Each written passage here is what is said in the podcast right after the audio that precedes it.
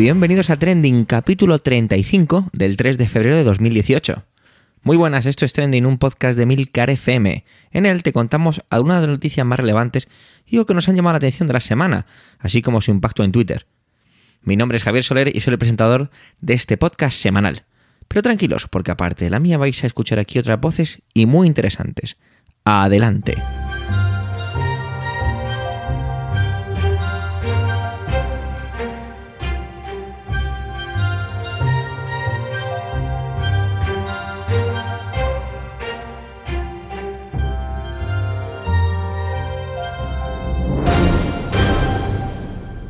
Hola y bienvenidos a febrero. El mes es en el que tenemos que estar enamorados y nos despedimos del anterior con ese Día Internacional de la Paz, el Día de la Marmota, y el mundo sigue girando sin que parezca que esto le importe nada de lo anterior. La semana pasada no pudo intervenir y eso le ha hecho marcarse un pequeño monográfico para esta semana. Por ello no quiero extenderme más y solo para vuestros oídos, adelante José Antonio.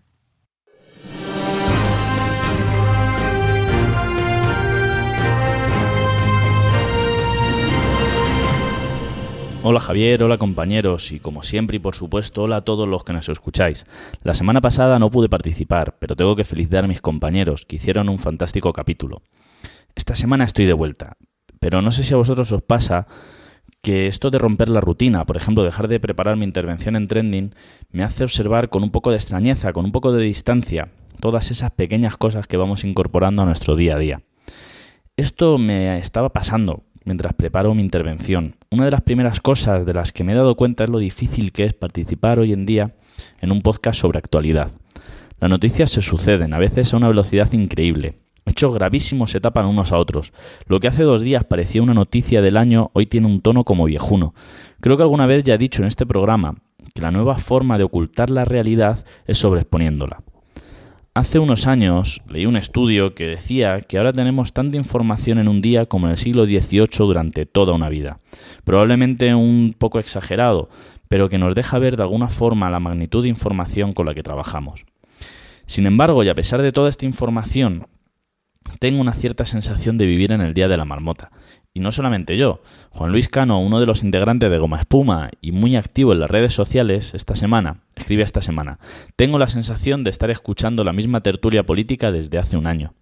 Pero además, al participar en este podcast me enfrento a otro problema la libertad total que tengo. Y no lo digo en plan pelota ni como halago, porque es que pasado los meses esto se ha pasado a convertir en un problema. ¿Por qué he hablado de este tema y no de este otro? Tendría que haber esperado a que se desarrollase esta noticia. En fin, que parece que la libertad sería así como una condena. Con lo bien que sienta quejarte de que no lo has podido hacer mejor porque tu jefe es un inepto y no te ha dejado hacer como tú considerabas. Ay, ese bendito escurrir el bulto. Pues bien, toda esta introducción, aparte de una terapia catártica y un poco de autojustificación, sirve para introducir el tema de una noticia que me toca un poco de cerca. La propuesta del ministro de Educación para implantar una especie de MIR para el profesorado. Yo soy profesor de filosofía en secundaria y he trabajado en la concertada, en la privada y en estos momentos soy interino en la pública. Como dice un amigo, el único que no es profesor en este grupo, soy un interino asesino. Porque sí, porque somos muy pesados o porque, mejor dicho, el sistema es muy pesado. Y es que vamos a verlo. El ministro de Educación dejó caer la propuesta de un cambio en el acceso al profesorado a la función pública. Este cambio consistiría en crear una especie de MIR del profesorado, es decir, después de terminar el grado, el máster, hacer un examen teórico que permitiese un acceso a una formación práctica durante un periodo de dos años, tras el cual se estaría capacitado para ejercer la docencia. Antes de entrar a analizar la propuesta, ya se me genera una pequeña duda. ¿Cuál es la diferencia exacta, más allá de la precarización, ya lo veremos un poco después, con el sistema actual? Hoy en día, para ser profesor en la escuela pública, voy a hablar fundamentalmente de secundaria, en, primaria y infantil es parecido, ¿vale? Pero hay algunos cambios. Pero bueno, para ser profesor en la escuela pública es necesario tener un grado universitario, tras el cual hay que realizar un máster de formación del profesorado. Después de esto ya se puede ejercer en la escuela privada o concertada, o prepararte unas oposiciones.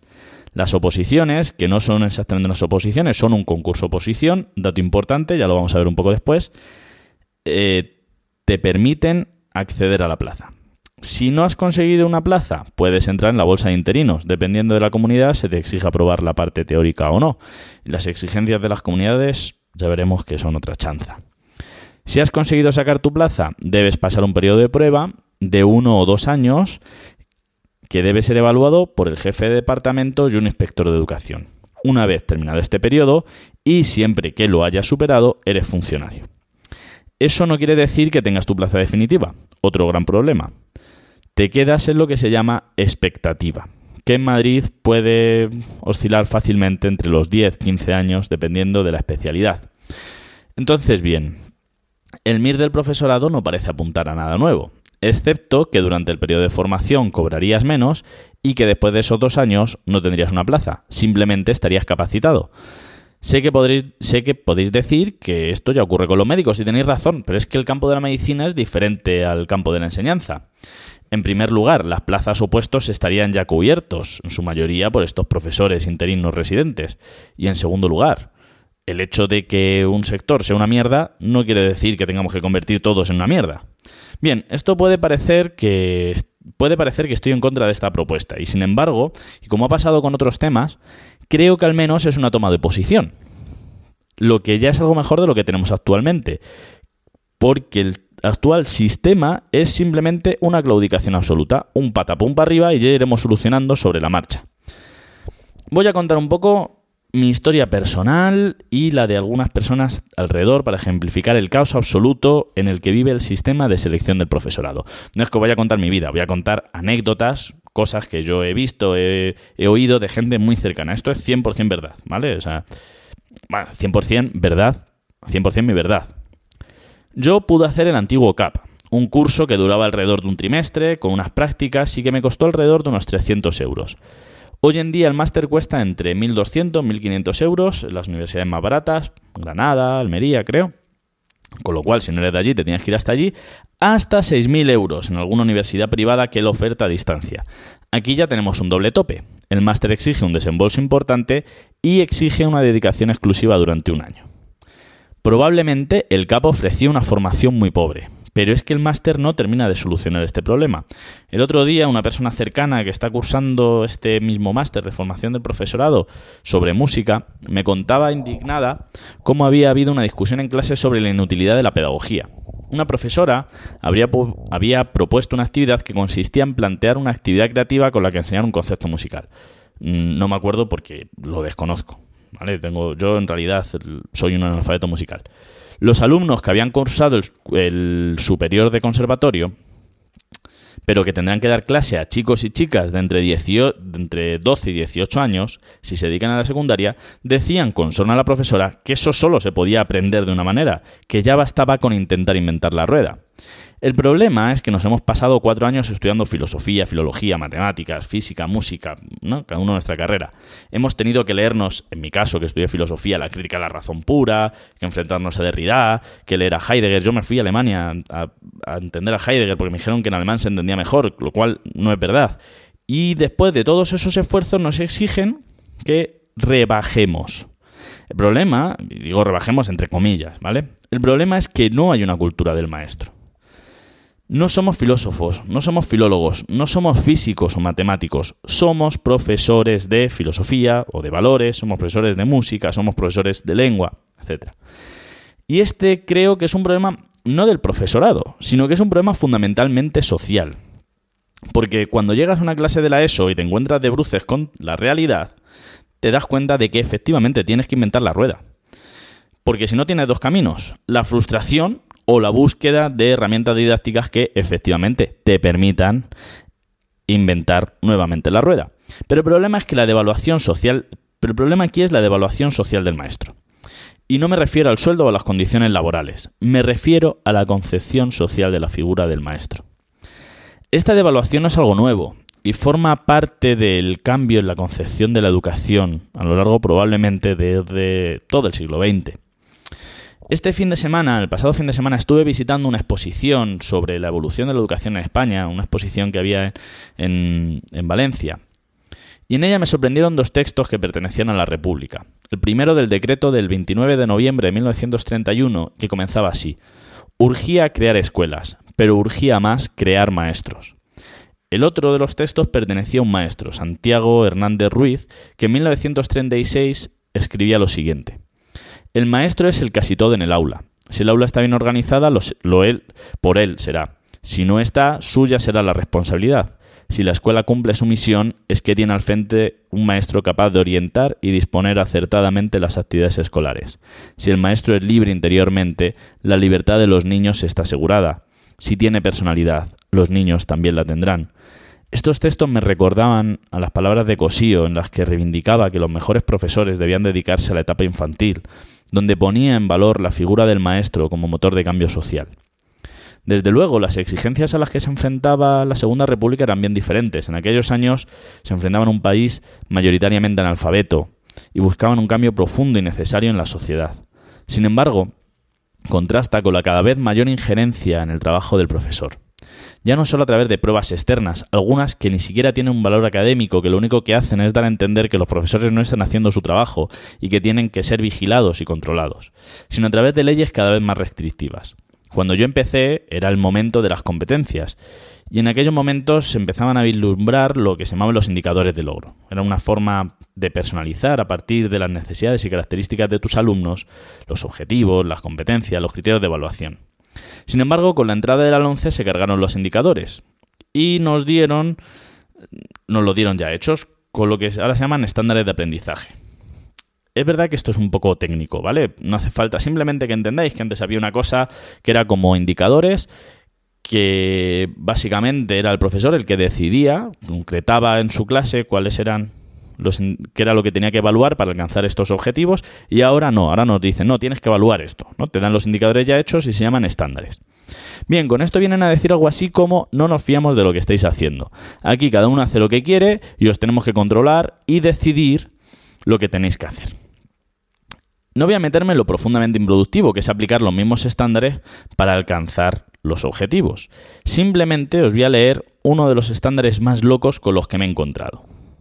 Y dice lo siguiente, comenta y valora la idea de Kant al concebir a la persona como un fin en sí misma, rechazando la posibilidad de ser tratada por otros como instrumento para alcanzar fines ajenos a ella. Este es un estándar de valores éticos, lo que sería la alternativa religión, de primero de la ESO decir que tiene una edad de entre 11 y 12 años. Si tenéis un hijo de esa edad, si tenéis un sobrino, si conocéis algún niño de esa edad, preguntaros si puede llegar a comprender la concepción de la persona en Kant. Pues bien, Aquí radica otra de las dificultades de la función docente. La consejería, a través de inspectores y demás, te exige un gran número de aprobados. Si tienes muchos suspensos, te puedes ver inmerso en tener que dar muchísimas explicaciones. Cuidado, que probablemente tengas que darlas si tienes muchos suspensos. Sin embargo, a la vez te imponen una ley en la que tienes que evaluar a los alumnos según estos estándares, los cuales, si aplico a rajatabla, suspendería el 99% de la clase. Y esto llevándolo bien, ¿eh? Y a la vez, como profesor, porque aunque no lo creáis, a la gente le gusta sentir que lo que hace vale para algo, queremos que nuestros alumnos y alumnas aprendan. Es decir, terminamos intentando hacer un encaje de bolillos y perdemos un valiosísimo tiempo en justificar retóricamente la cuadratura del círculo, porque es imposible. No puedo aprobar a todos los alumnos con estos estándares y que además aprendan. O sea, eso es imposible. Pero todo esto es una vez que ya estás ejerciendo, porque llegar hasta ahí también se convierte en una cuestión bastante kafkiana. Como decía antes, el proceso para acceder a la función pública es a través de un concurso oposición, en el que un 40-60% de la nota equivale al examen y el 60-40% restante, esto depende de la comunidad, corresponde a los méritos. Entre los méritos, la experiencia docente tiene un enorme peso de hecho, en la próxima convocatoria, la convocatoria de este junio, el 70% de la nota de los méritos será por experiencia docente. Esto hace que según sales de la facultad y después de haber hecho el grado y el máster, que estás actualizado, que tienes una capacidad de estudio absoluta, te resulta casi imposible competir con profesores que llevan más años dando clase. Os voy a poner ejemplo. Una persona muy cercana, muy muy cercana, esto yo lo he visto, ¿eh? sacó un 9,8 en la nota de oposición uno de los exámenes. La nota más alta de la comunidad. Sin embargo, no pudo sacar plaza, porque cuando entró a la fase de concurso, gente con un 6, con un 7, la adelantó. Esto genera un ciclo de mierda interesante, no para los profesores, que sí que lo genera, sino para el sistema. Tienes un montón de profesores y profesoras en los años más activos y productivos de sus carreras estudiando posiciones y acumulando puntos de acá para allá sin poder comprometerse con los centros al 100%, porque en junio tienen que realizar una posición. Gente que a la vez tiene que continuar con sus vidas. A la gente le gusta crear familias, tener hijos, esas cosas, ¿no? incluso formarse, incluso viajar, incluso seguir con su vida, ¿vale? Bien. El problema es que en los últimos años, con la excusa de la crisis, se ha aumentado la jornada docente de 18 a 21 horas lectivas. Esto supone un recorte de más o menos el cuarto de, un cuarto de las plantillas. ¿Y cómo puede ser esto? Pues porque había muchos profesores interinos. Es decir, que de repente yo recorto, recorto las, recorto el número de, profesores que necesito, además hay menos alumnos, con lo cual están saliendo muy muy pocas plazas, con lo cual el número de interinos aumenta exponencialmente. ¿Y qué es lo que estoy diciendo? Estoy seguro que muchos dirán que cómo se pueden quejar los profesores por tener una jornada de 21 horas. No es exactamente una jornada de 21 horas, hasta habría que añadir guardias, atención a padres, reunión de coordinación, etcétera. Además, son se consideran horas lectivas que suponen que exigen un tiempo de preparación, corrección, etcétera, etcétera. Aún así, es cierto, no tienen por qué ser jornadas extenuantes. Lo siento, yo qué sé, tu vida es una mierda, pues intenta cambiarla, pero no quieras que mi vida sea una mierda. Bueno, lo increíble, lo realmente increíble, es que un sector recorte un cuarto de la plantilla y no se paralice automáticamente.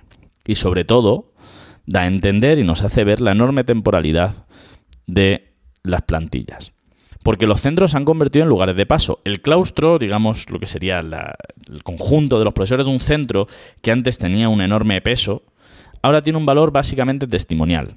Antes elegían al equipo directivo, que ahora debe aceptar la consejería, lo que hace que este órgano pueda estar más controlado políticamente y que en muchas ocasiones funcione como un auténtico apagafuegos. Si un instituto empieza a dar guerra, la consejería llama al orden al equipo directivo, incluso le puede llegar a destituir. Esto ha pasado. ¿eh? Y esto, una vez más, es gracias a la movilidad.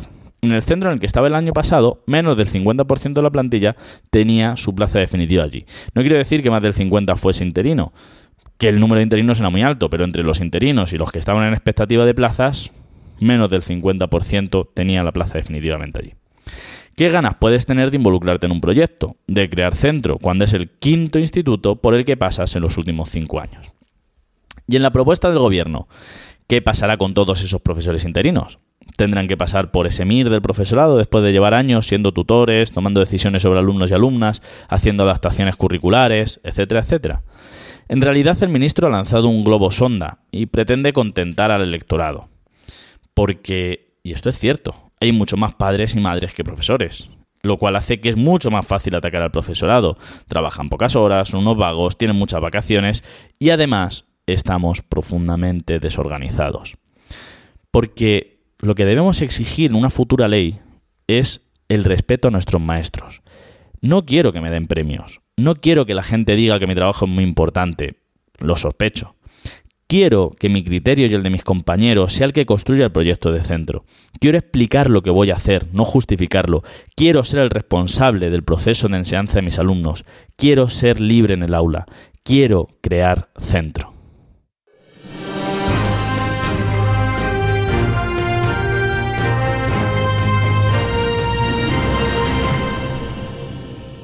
¿Cómo me gusta no saber cosas? Así las aprendo. La verdad es que dicho así parece un poco idiota. Quizá no sea tanto que no me gusta saber cosas, sino más bien aprender sobre ello. No tengo ni idea de lo que es el toisón de oro. De hecho, la aplicación que uso para escribir los guiones The Trending, Pages, tampoco lo sabe, ya que siempre me la cambia por la palabra tocino. Vamos a dejar que nos esclarezcan un poquito de qué va todo esto. Solo para vuestros oídos. Adelante, Manuel.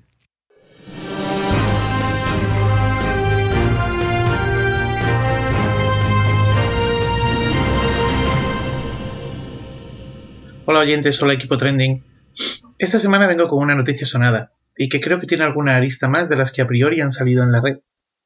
Se trata de la imposición a la princesa de Asturias del Toisón de Oro. El pasado día 30, la princesa Leonor, a la edad de 12 años, recibía la imposición del Toisón de Oro en el Palacio Real de Madrid de manos de su padre y rey de España, Felipe VI. El acto se enmarcó o se hizo coincidir con el 50 cumpleaños del rey, algunos de los comentarios que se sumaron al incendio que el acto provocó en Twitter decían que era un regalo del rey por su 50 cumpleaños a su hija. No, no es así. No es así. Fue un regalo a su hija cuando ésta cumplió los 10 años de edad, el 31 de octubre de 2015, y así lo recoge el BOE. Fue ahí, fue ahí, y no ahora cuando el rey regaló a su hija, la infanta Leonor, el toisón de oro. En junio de 2014, la infanta Leonor, amparada por la Constitución del 78, se convirtió en princesa de Asturias y, por tanto, heredera del trono de España. Y fue este día 30 cuando se hizo la imposición. El rey expresó su intención de hacer coincidir el acto con su cumpleaños con el fin de enfatizar de manera simbólica y solemne el compromiso de la corona con España. Un compromiso, y cito palabras de Felipe VI, que hunde sus raíces en la historia de España y que actualiza y da plena vigencia democrática a la Constitución de 1978, aprobada por el pueblo español, y que se renueva día a día con dedicación y espíritu de servicio, como lealtad y responsabilidad. Toma ya. Mensajito directo para republicanos e independentistas, o al menos eso creo yo. Pero, ¿qué es el toisón de oro? Bueno, vamos a ver, el toisón de oro es un collar. Es un collar que reconoce al que lo porta como, como un caballero, en este caso como una dama, de la Orden de Caballería del Toisón de Oro. Esta orden, este símbolo, fueron creados en 1430 por el duque de Borgoña, Felipe el Bueno. Cada vez que un miembro de la orden muere, el collar debe ser devuelto a la orden. En concreto, el que ha impuesto a la princesa Leonor es el que se impuso a su bisabuelo, don Juan de Borbón. Esta distinción no solo se ha impuesto a miembros de las casas reales, sino que también se ha concedido a jefes de Estado como Adolfo Suárez, Sarkozy, el emperador japonés Akihito, su antecesor Hirohito y a otras personalidades, como el jefe de la diplomacia europea Javier Solana, el exdirector del Instituto Cervantes y de la Real Academia Española Víctor García de la Concha y el secretario general iberoamericano Enrique Iglesias. Aunque la orden es masculina, desde 1985 se han hecho excepciones, entregando el toisón a cuatro mujeres. Beatriz de Holanda y a la reina Margarita II de Dinamarca en 1985 y en 1989 a la reina Isabel II del Reino Unido. Y ahora en 2018 pues a la princesa Leonor. Cuatro mujeres, cuatro mujeres tienen el toisón de oro. Cuatro mujeres pertenecen a la orden.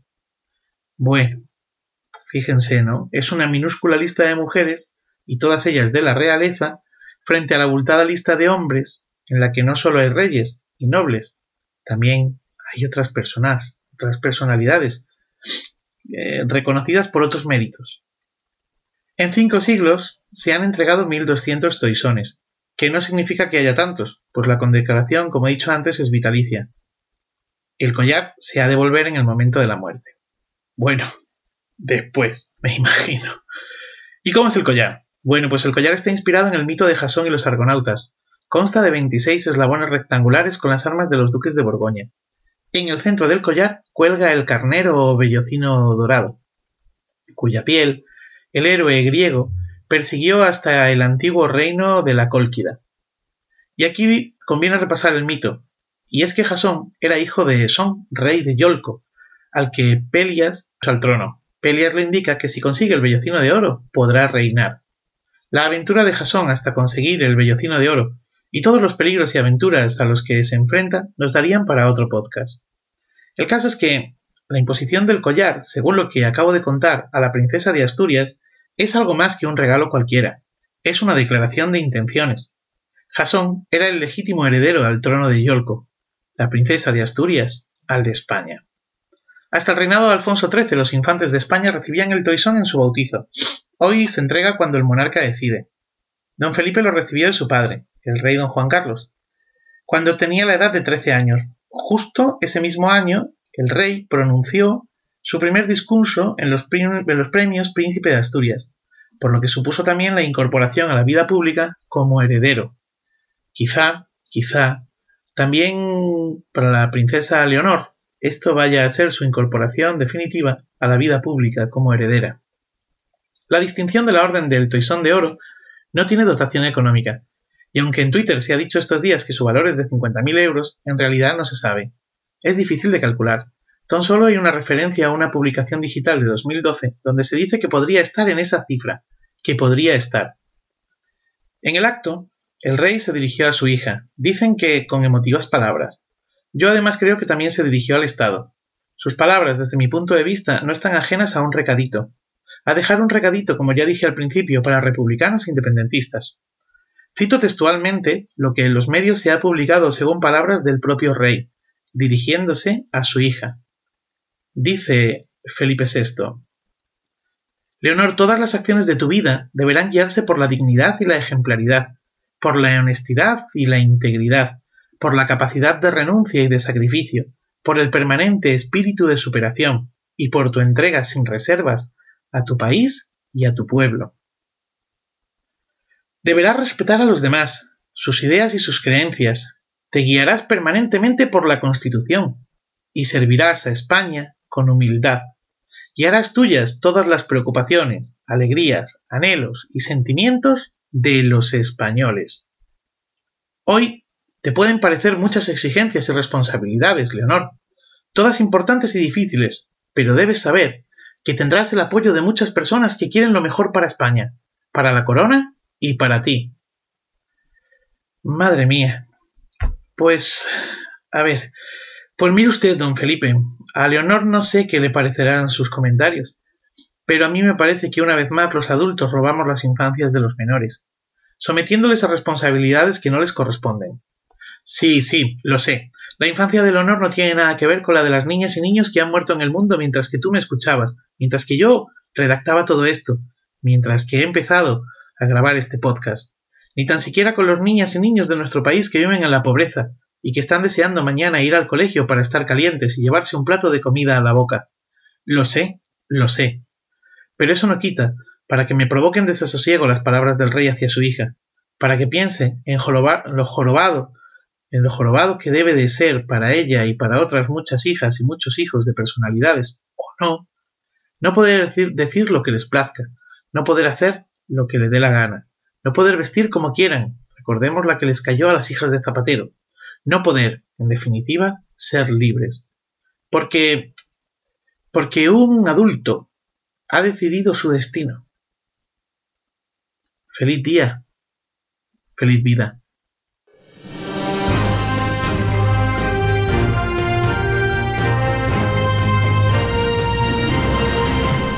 Democracia plena. Empecé a ver estas dos palabras escritas en muchos tweets. Pero esta vez empecé al revés. En lugar de darme una vuelta por la red social, fui directamente a buscar la información y a preguntar. ¿Qué es esto de la democracia plena? La verdad es que me decepcionó un poco. El título me pareció tan potente que luego, no sé, me supo insuficiente.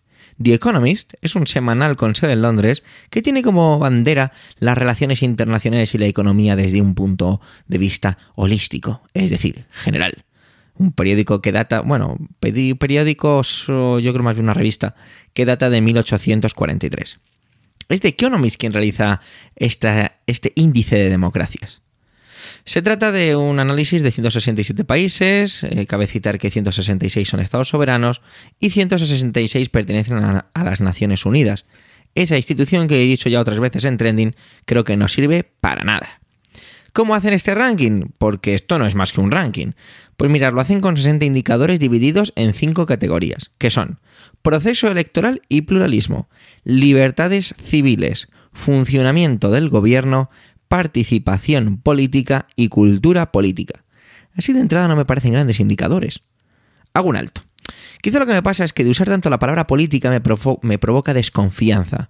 Estoy tan hastiado de encontrarme la política relacionada con algo negativo que la empiezo a considerar como negativa de base. Wow, la verdad es que esto es un poco fuerte dicho así, lo que pasa que es la sensación que me crea. Ojalá esta cambie en el futuro y sea algo cuanto menos neutro, ¿no?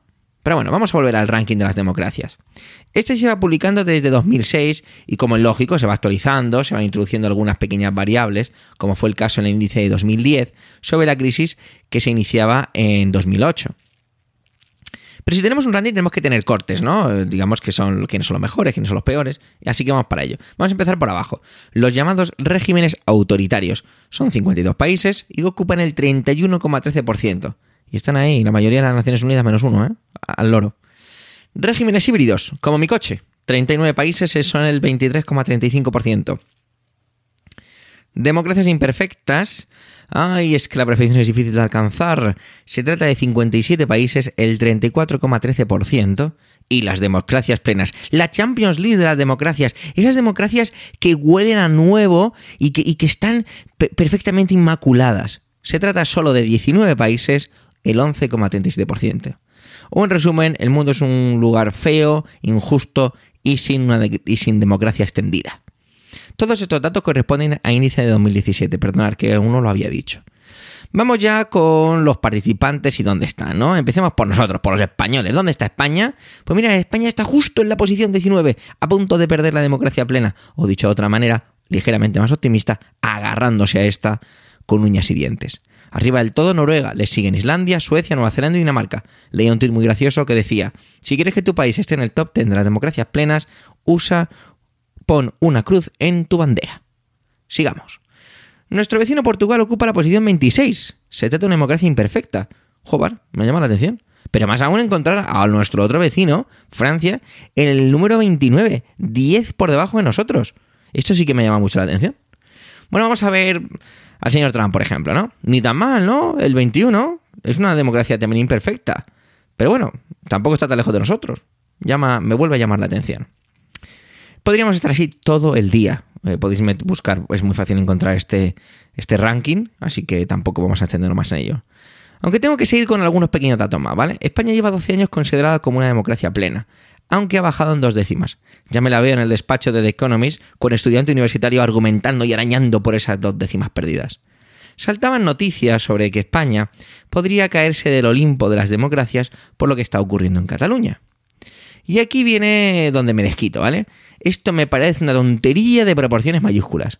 ¿Cómo nos gusta ordenarlo todo, clasificarlo todo, ponerle etiquetas de colores y usar carpetas perfectamente señaladas? ¿Para qué? ¡Qué manía!